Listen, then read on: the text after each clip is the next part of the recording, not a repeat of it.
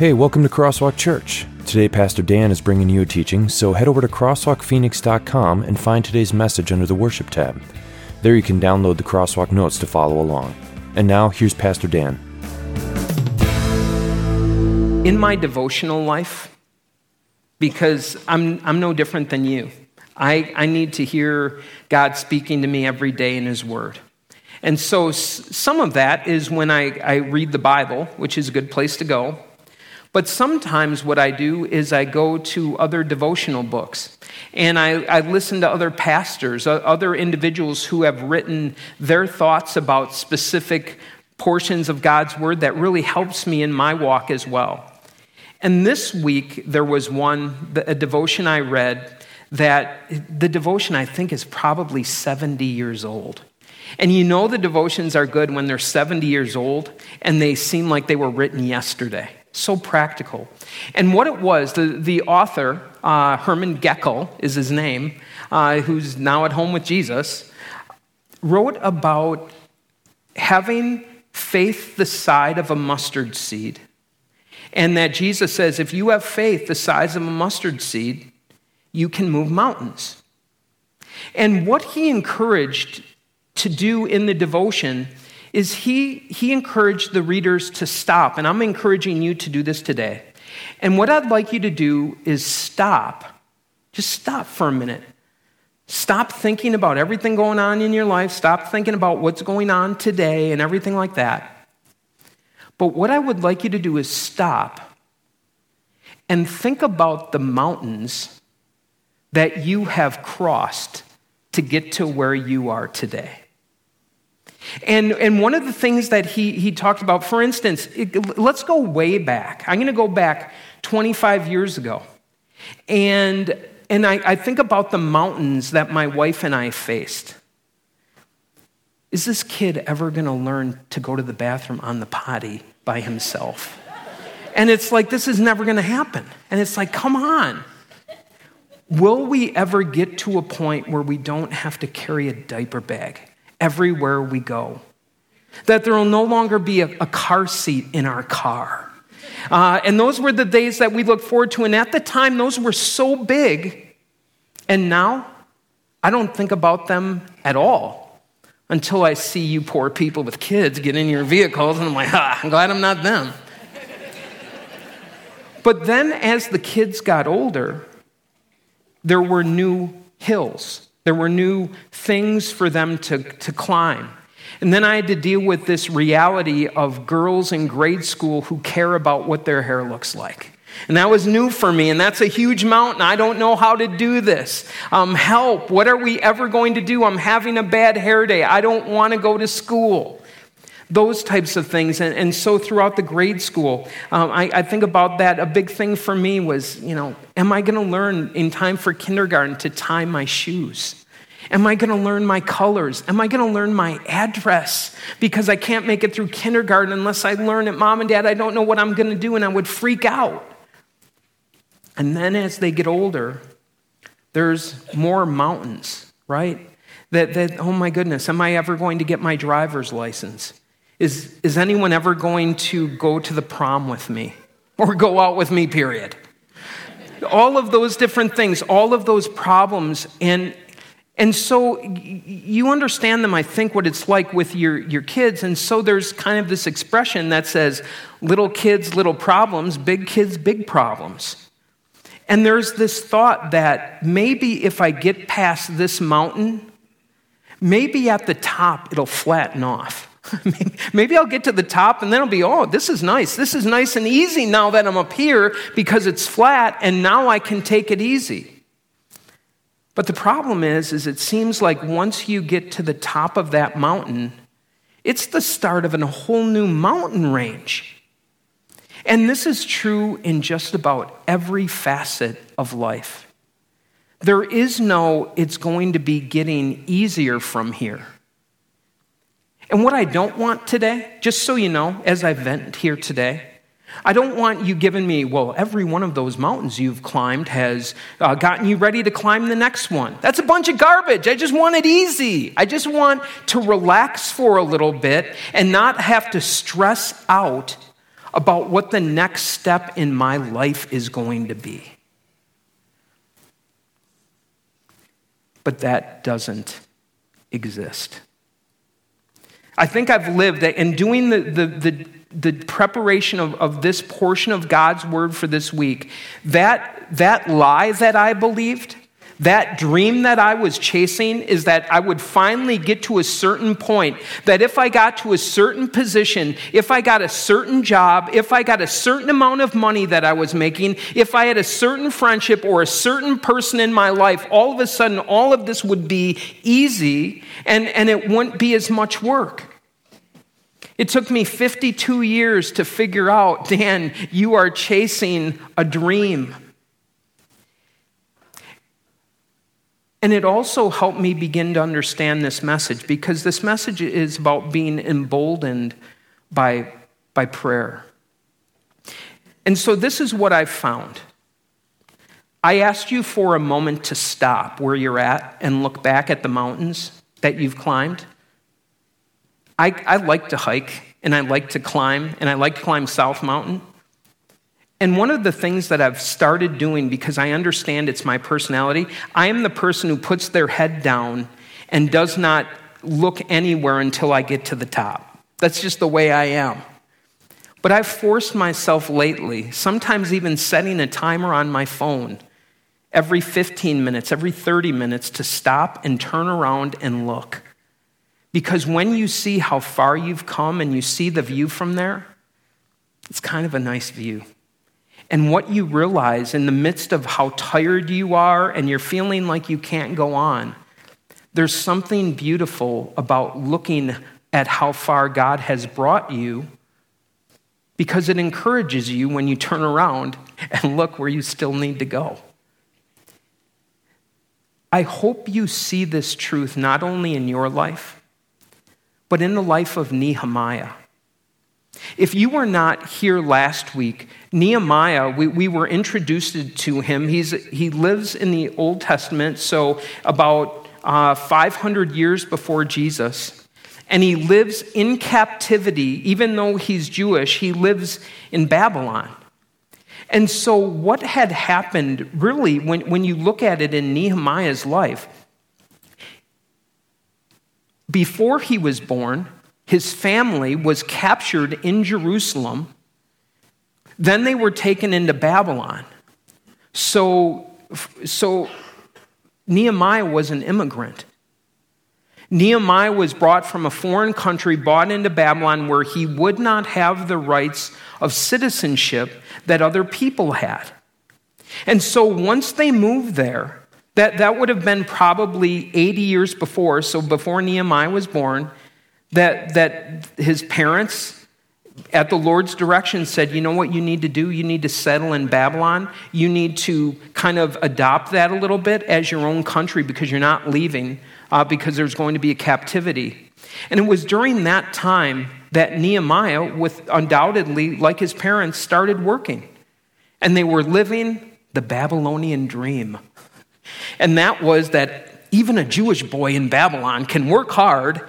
And, and by the time that, that he was in probably the middle of his life, he was in one of the top five positions in Babylon. That, that he was the cupbearer to the king. That means that he was working in the White House, that he was one of the advisors. He would have been on the Secret Service for, for the king. And as he was there, part of his job would have been to drink the wine before the king received it to make sure that it wasn't poisoned. But another part of it would have been someone who would have given advice to the king. And so, you would think that Nehemiah has arrived. That all of the things that if you would have asked any young Jewish boy in Babylon, how high could you go? Nehemiah was it. That was the ceiling. The only thing higher than him is going to be the king of the land, and that is never going to happen. So, where Nehemiah was at was as far as he could go. He was living the dream. And what we're going to see as we read through the first portion of this word, God's word here in Nehemiah, is Nehemiah was still afraid. just like a little child facing the next mountain, that Nehemiah was beginning to see this. Even though he had come so far, there was still a long way to go. And as we look at what Nehemiah feared, that I'm willing to guess it's what you fear as well. What if I lose what I already have? What if going the next step is going to be this next step where God doesn't bless me?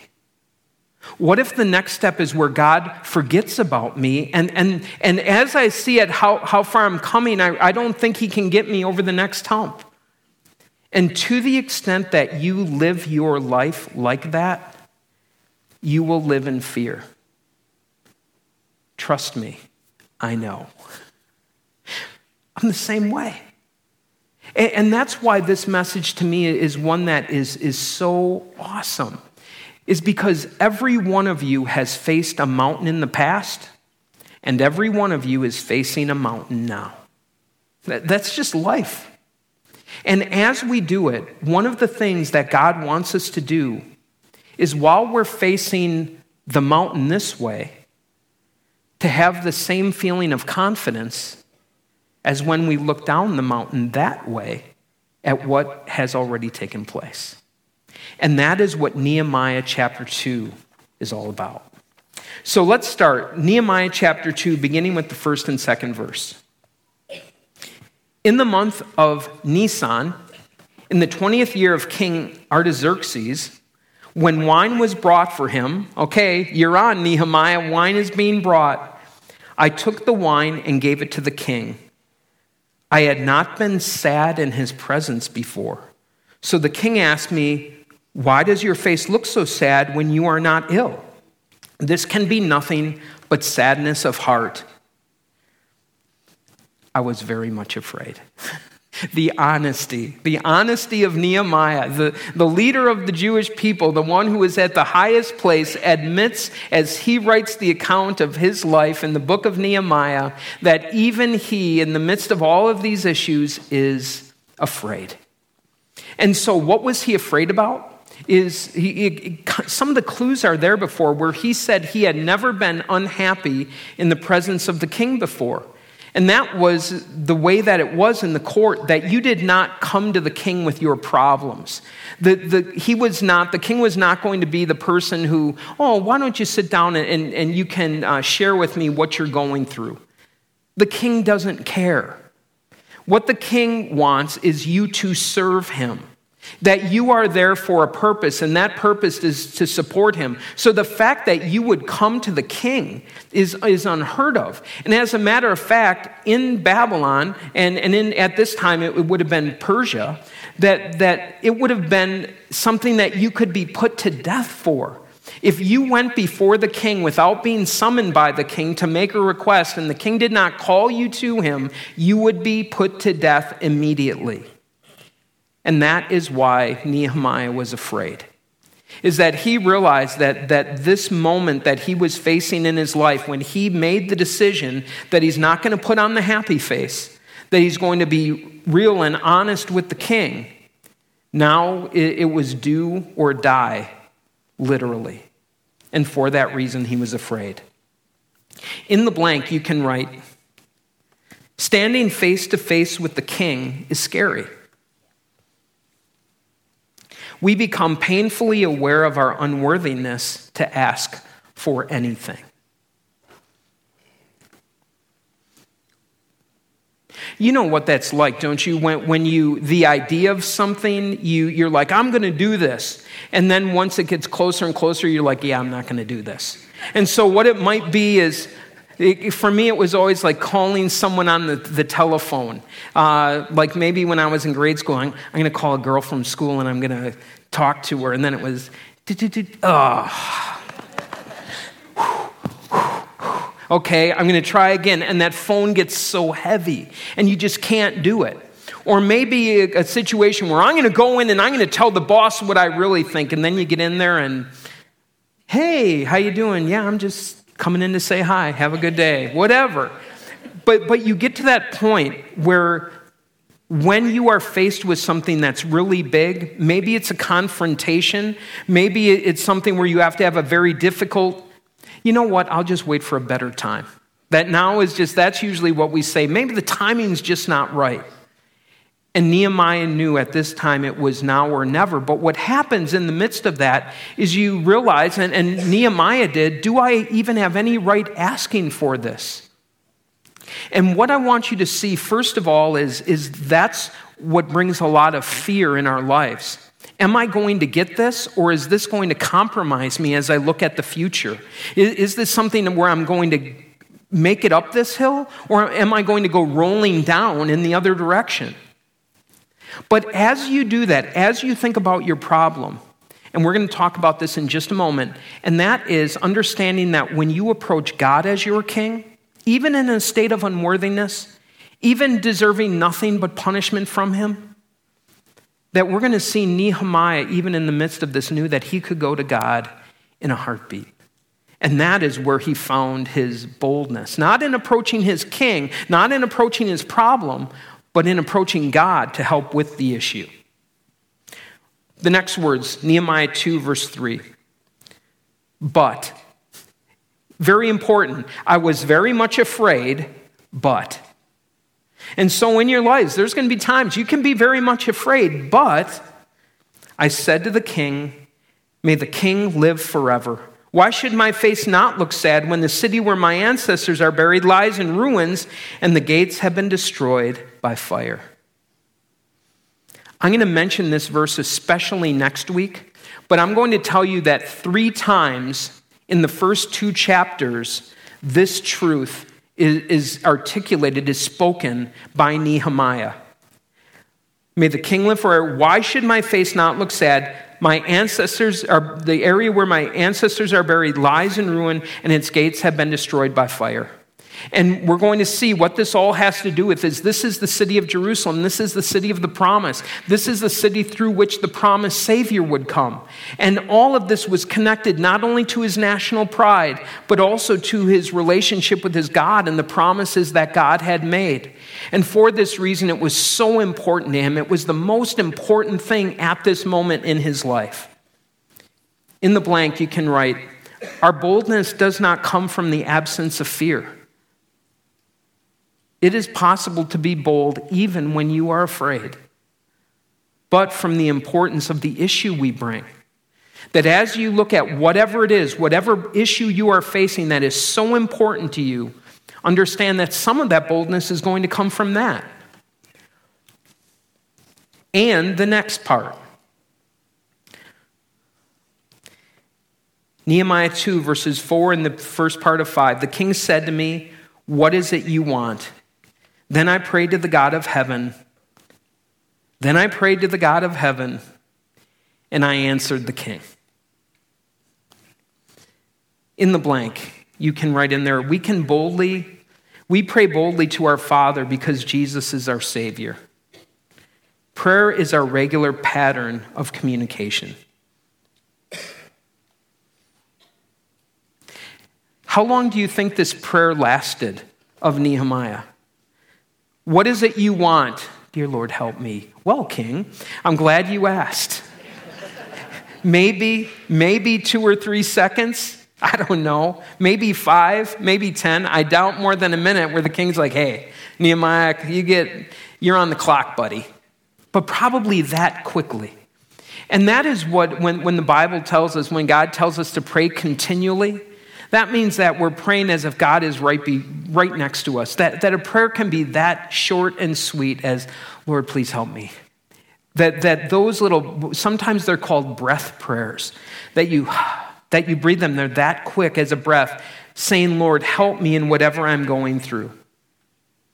But as we do this, one of the, the things that I would like you to think about in this moment of why we are bold is I want you to think about the Lord's Prayer for a moment. Because if we're going to be bold through prayer, that we definitely want to have in our mind at least a little bit the prayer that Jesus taught us to pray, which is the Lord's Prayer. And the very first part of the prayer is when you pray, say, Father. When you pray, say, or, or if you want, Our Father in heaven.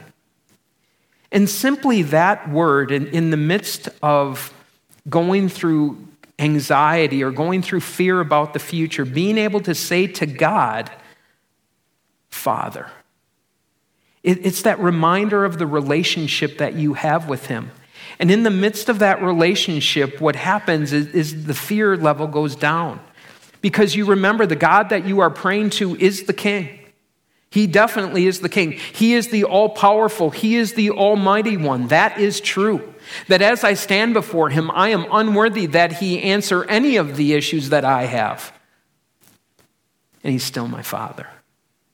And so, in the midst of this fear, the encouragement is to remember not just the issues you're facing, but even more importantly, the one that you are bringing those issues to, your father. And why is he your father? through the work of Jesus Christ. He is not only the God who made you, which He did, but He's also the God who has saved you. He is the God that sent His, his Son to be your Savior. And so when we stand before God, we stand before Him worthy. Not, not of ourselves, but worthy, made worthy through the work of Jesus Christ. We pray boldly to our Father because Jesus is our Savior. The next words now, now is the ask. If it pleases the king, and if your servant has found favor in his sight, let him send me to the city in Judah where my ancestors are buried, so that I can rebuild it. Then the king, with the queen sitting beside him, asked me, How long will your journey take, and when will you get back? It pleased the king to send me, so I set a time. I don't know if he had thought about it or not. Um, how, I, King, this is, this is what I want to do. In the blank, you can write At some point, we need to answer the all important question What do you want? What do you want? And in your prayers and being bold, this is what I am I'm going to recommend that you don't do. Nehemiah came before the king and said, King, I want you to go to Judah and Jerusalem, and I want you to rebuild the wall for me. At which time the king says, No, I'm not doing that. Do, do, you understand, do you understand the point? That, that when you're looking at this, when you're facing the mountain, he's not saying, I don't want to go up the mountain. He's saying, The Lord has put this on my heart, and what I'm asking is that I can do this. And that is why, as we look at this, this is so important because God has put in things in your life and God has put in things on your heart. And one of the things that always kind of blows me away as a pastor is when people want to come talk to me and tell me what God has put it on their heart that I should do. You know what? God talks to me just as much as He talks to you. Um, I'm telling you, I'm, I'm, I'm got enough ideas at this point. So maybe as you're, you're talking with the Lord, quit asking about what He wants me to do, start asking what He wants you to do. And so, as we look at this, and again, I, I don't want to call you out, Shirley, uh, but I already mentioned CASA, but I'm going to, and I didn't warn her either as we look at this with these court appointed special advocates, that, that Shirley has been a teacher. There, maybe some of you have had Shirley as the, yeah, right there. She taught you, right? Loves kids, has taught for a while. And yet, at this point, that Lord is, you know what? Saying, I, I want to do something with kids and I want to make a difference. She didn't come in my office and say, Pastor Dan, I think you should start a CASA. I think you should be. No. That as you look at what is on your heart, that you're asking, Lord, what is it? That when you are finally asked, what is it you want? Don't give me this, I want the problem taken away. Don't tell me this, I, I want someone else to do it, or even that you want me to do it. Not that I'm not willing. But in the midst of this, Nehemiah knew what he had to do. And with each one of us in this room, what it is that, that we have to do is going to be a little bit different. In Christian Essentials 3, we, we talk about our shape, our spiritual gifts, our hearts, our, our abilities, our personalities, and our experience. That's just one way that God has made you so unique to do a specific job with a specific heart that only you can do. And so, in the midst of whatever you're going through right now, if you want to be emboldened, it's to say and ask the prayer God, what is it that you want me to do here? And that is when we, we constantly pray in, in the resilient ministry, and it's, it's one of the most healthy prayers that we pray. God grant me the serenity, you know, as you, that as we look at our lives, this serenity to know the difference between what you need to do and what I need to do. And, and so it's that prayer, Lord, please help me. Help me to know what only you can do, what I need to do, and then live in there, trusting you and doing at the same time the next words Nehemiah 2 7 to 9. This is crazy. Here's what I want. What I want you to do, Artaxerxes, is I want to I want to take off for a couple of years, and I want you to pay me. And as long as you're asking, I also said to him, If it pleases the king, may I have letters to the governors of the Trans Euphrates so that they will provide me safe conduct until I arrive in Jerusalem? And may I have a letter to Asaph, keeper of the royal park, so he will give me timber to make beams for the gates of the citadel by the temple, and for the city wall, and for the residence I will occupy. And because the gracious hand of God was with me, the king granted my requests. So I went to the governors of the Trans Euphrates, gave them the king's letters. The king also had sent an army officers and cavalry with me. This is crazy. This is a crazy ask. But as long as you're talking to the king, and if he asks, What is it you want? I'm going to suggest having an answer. And I want you to, to really think about what this, what this type of ask would be like. And I'm trying to, to get this because he was the king, so you can say, well, it didn't cost him anything. He's the king. Yeah, whatever. It cost him. It really cost him. And that would be like me maybe saying, you know what? As we look at our, our ministry in Mozambique, I, I think it needs a, a, an infusion to get it going. So, what I'm going to ask you is, I'm going to ask you to send me there for two years, pay my salary, then send teams of five every two months to support me. And uh, after two years, I'll be back and we'll, we'll see what happens. Be like, hold it. No, I'm going to do a little, I'm going to do a little math and, and realize how much this is costing me. And so that is, is a lot of times what we have. It's called the scarcity mentality. We look at what we don't have rather than looking at what we do. And so, this encouragement is to say, you know what? If, if we are truly believing that God has mountains that He wants us to climb that we need to get up, at, at some point, we need to make the ask. In the blank, you can write, being bold means not being bashful. To make the big ask before God or the king. And God's answer will be yes, no, or not yet.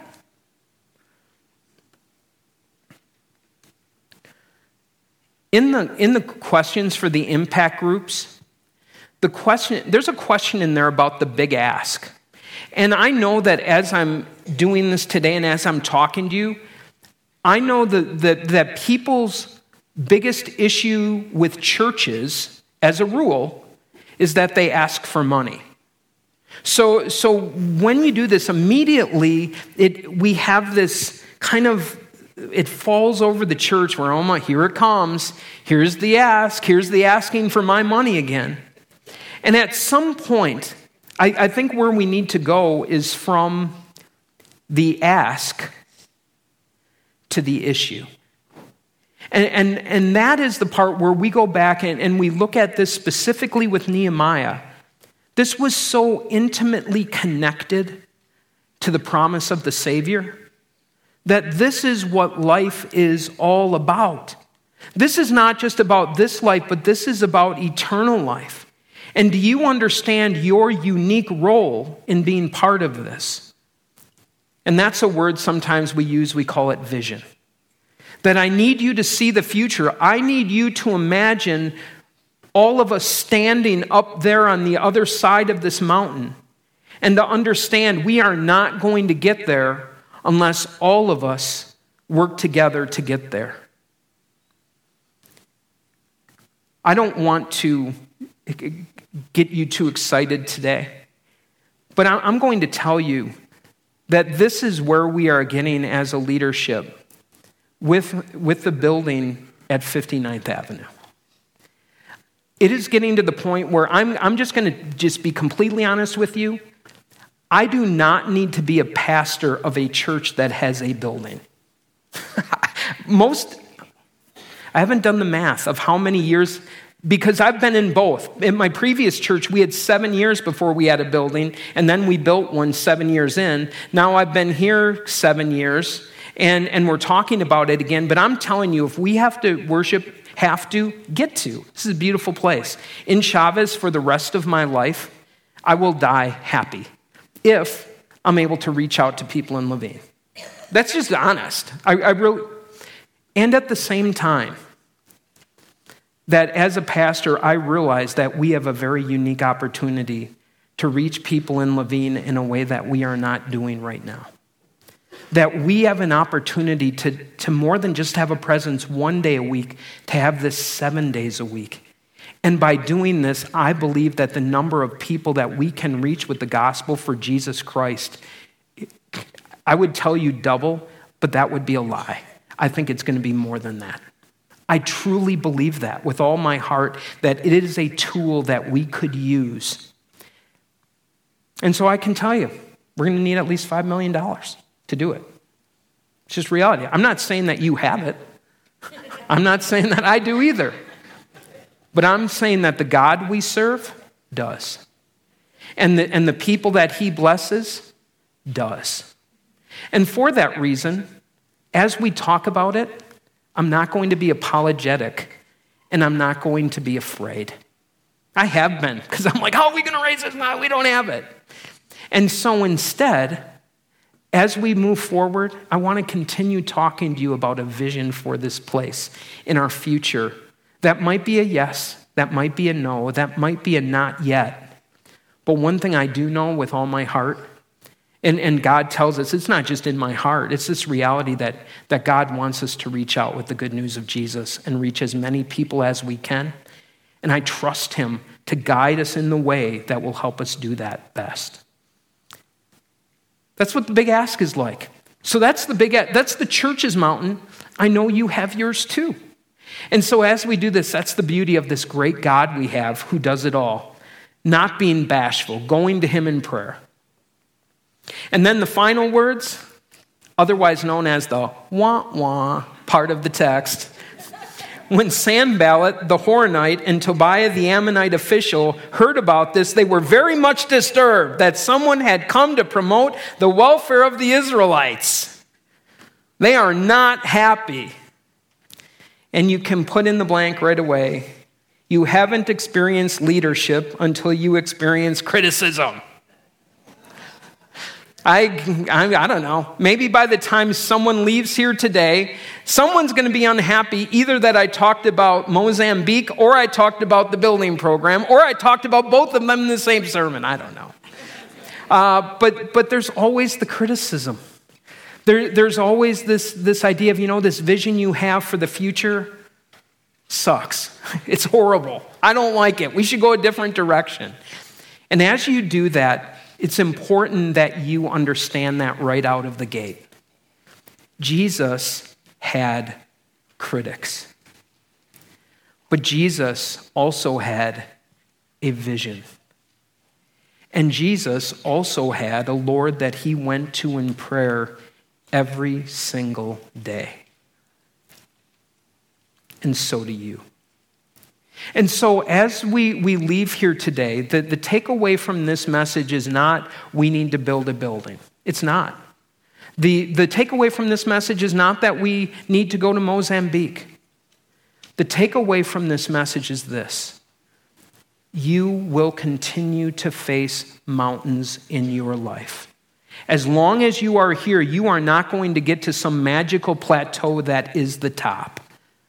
So, as you do that, the encouragement is take time to stop and look back and celebrate.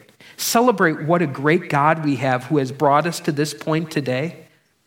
And then have resolve and boldness, no matter what issue you are facing, no matter how close it is to your heart, to know that you can go to the Lord in prayer and make some pretty big asks. This is, this is the one who gave his son for you, is saying, you know what? I'm still here. I am your father, and I will answer you. And know that he will take care of you. And then you can be a leader with boldness. Let's pray. Dear Lord God, we thank you that you allow us to be bold in our lives. There are all times when we don't know what the future holds, that, that we are we get tired, we get worn out, we get beaten down. That, that is part of life. And, and it's also a reality, Lord, that you have put things on our heart that are really heavy, and they are very big issues. And so, Lord, we come to you. Help us to get this pattern of communication with you where we come to you all of the time throughout our day. Whenever we are facing these issues that are too big for us, and they are many, Lord, help us to have these little breath prayers. Help us to take time, set aside time to pray and to praise you for, for everything you do in our lives. But finally, Lord, be with us. And when you are, we know that we are safe and you will continue to care for us. And it's in Jesus' name we pray. Amen. So, before we close, if you would like more information about Crosswalk or to listen to other messages, head over to crosswalkphoenix.com or come and see us. Services are held at Cesar Chavez High School at 41st Avenue and Baseline on Sundays at 9 and 11 a.m. Visit our website for directions. And now, some closing thoughts from Pastor Dan. Whew, I'm ready to go now. Uh, as we go from here, man, be comforted, be bold, because God goes with you wherever you go. Uh, he, he is the God. The cattle on a thousand hills are His. He has everything you need to climb the next mountain He has in mind for you to climb. So as you go, go with that peace, go also with His blessing. The Lord bless you and keep you. The Lord make His face shine on you and be gracious to you. The Lord look on you with favor and give you His peace. Amen. Have a great day.